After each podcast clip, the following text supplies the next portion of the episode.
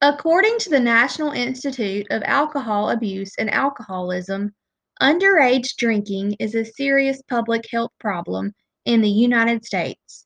Alcohol is the most widely used substance of abuse among America's youth, and drinking by young people poses enormous health and safety risk. The consequences of underage drinking can affect everyone, regardless of age or drinking status. We all feel the effects of the aggressive behavior, property damage, injuries, violence, and deaths that can result from underage drinking.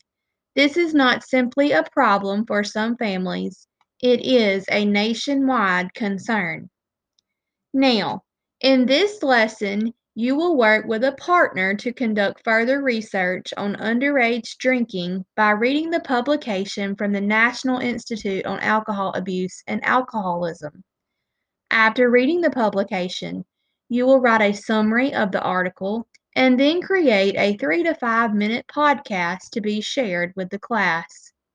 In your written summary and podcast, you must summarize the main points of the article, list at least five important facts or statistics, discuss at least three warning signs of alcohol abuse, and discuss at least three ways parents and teachers can help children avoid alcohol abuse.